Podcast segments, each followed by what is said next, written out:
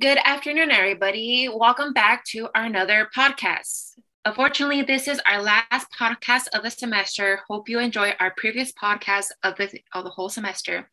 Now, today we're going to be getting into depth with talking about getting involved with ROTC here at UNM. I am Lisbeth Turon Pacheco. I am a UNM graduate from Health Promotion, and today we have Victoria Anderson. She is part of the RHC and she's in a, a health promotion educator. So, hi, Tori. Hi. Can you please tell us your name, your degree? Um, so, my name is Victoria Anderson, and my degree at UNM is in community health education. Okay, nice. Are you graduating this semester or next semester?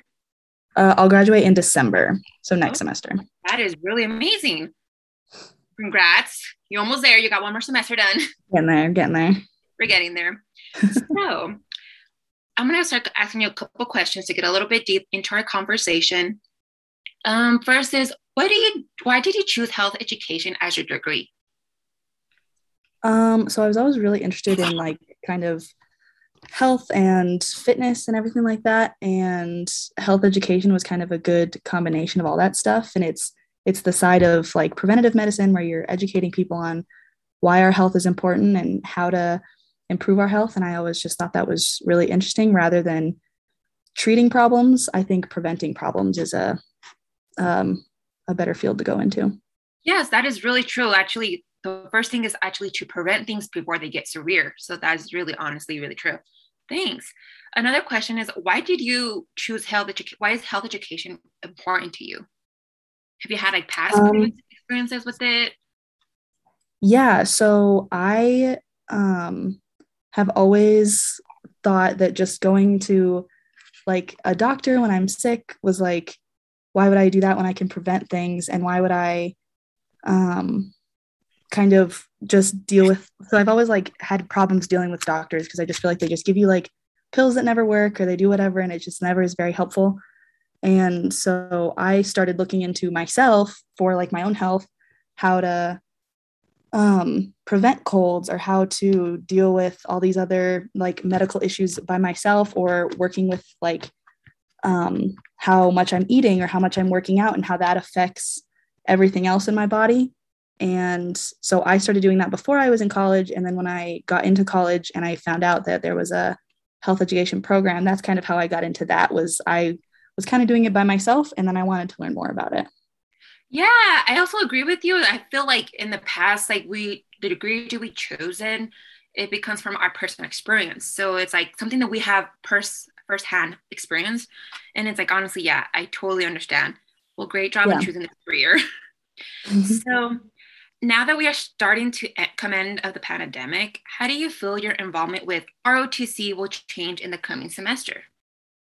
Um, so in the next couple semesters, I think it'll be a lot nicer for ROTC to be able to um, meet more fully as like a whole group because before we had to kind of get separated because you know your normal class load is like 20 30 students whatever it is and yeah. ROTC has about 100 people and so we weren't really, really wow. able to all meet together and yeah. do our big events and uh, now we can start doing our big events and not have to have our masks when we're outside and stuff like that. So I think it'll be a lot more of a community now that we're able to get together. That's amazing. So like back then, did you all like had to be like like go in certain times and be separated? Yeah, so we all would um separate into our own groups depending on like your platoons and stuff like that. And then um if we were inside, it was like groups of like five or something like that. And they would meet at different times at different uh locations and stuff because it's it's hard to find uh, a spot on campus that can hold that many people in the first place. But um, now we're able to kind of start meeting in bigger groups and going outside and doing our classes and stuff together, which has been fun. Dang, wow, wow. that must have been hard. Honestly, how was it with your mask? How do you had to work out? Was that really tough for you guys? Yeah, so that was quite the struggle because even when we were outside doing PT in the mornings, we had to wear our masks. Um, and we like to go into Johnson Gym a lot and do workouts yeah. in there. And we would go in there and it's like you're just like covered in sweat with your mask. And so it's a lot harder to breathe. It's a lot harder to focus on your workout because you have your mask on. Um, and we do rucking. So we have like a weighted backpack on and we walk like a couple miles basically. Oh gosh. And um, having our masks Sorry. on for that. Yeah, having our Wow. masks on for that was was also a struggle. It made it way less fun. Oh gosh. Well, I'm proud of you. You went through a lot with ROTC, and I'm glad you guys are finally able to take off your mask and enjoy anything now. Really proud. yeah. so, what branch are you in? Uh, so I'm in the army. Mhm. Um, and I was prior enlisted. So I was uh, a combat medic in the army, and Oh. now I'll branch into the medical service as a second lieutenant. Oh, so explain a little bit about your common medical branch. How was that? Um, so a when I was enlisted and I was a combat medic, um, that's like we do all the clinical stuff, but we also do a lot of trauma medicine. And then um, with what I am trying to do with my degree after, Mhm. um, I have to be an officer to do that in the army. okay. And so that's how I can go into the medical service branch of the army and then um, do my civilian job and my army job all kind of at the same time. yeah. So you kind of you did that. Now you saw health promotion like a little step further into that. Okay, so that sounds all wonderful, Tori. Thank you.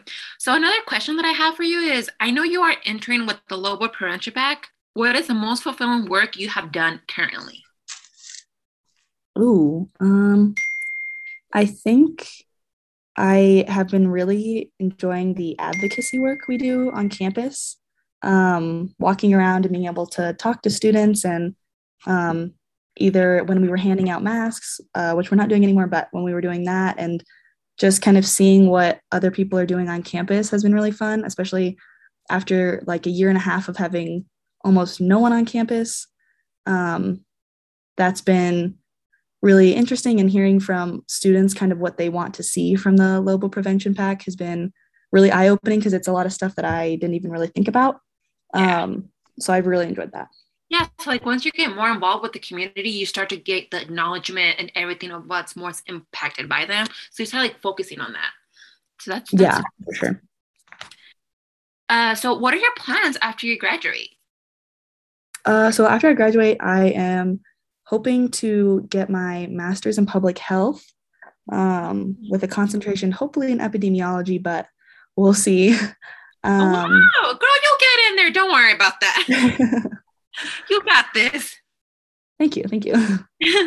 so something like really interesting in a random question is like, what do you like to do outside of school and ROTC? I know with ROTC involvement, that that becomes like mostly your life.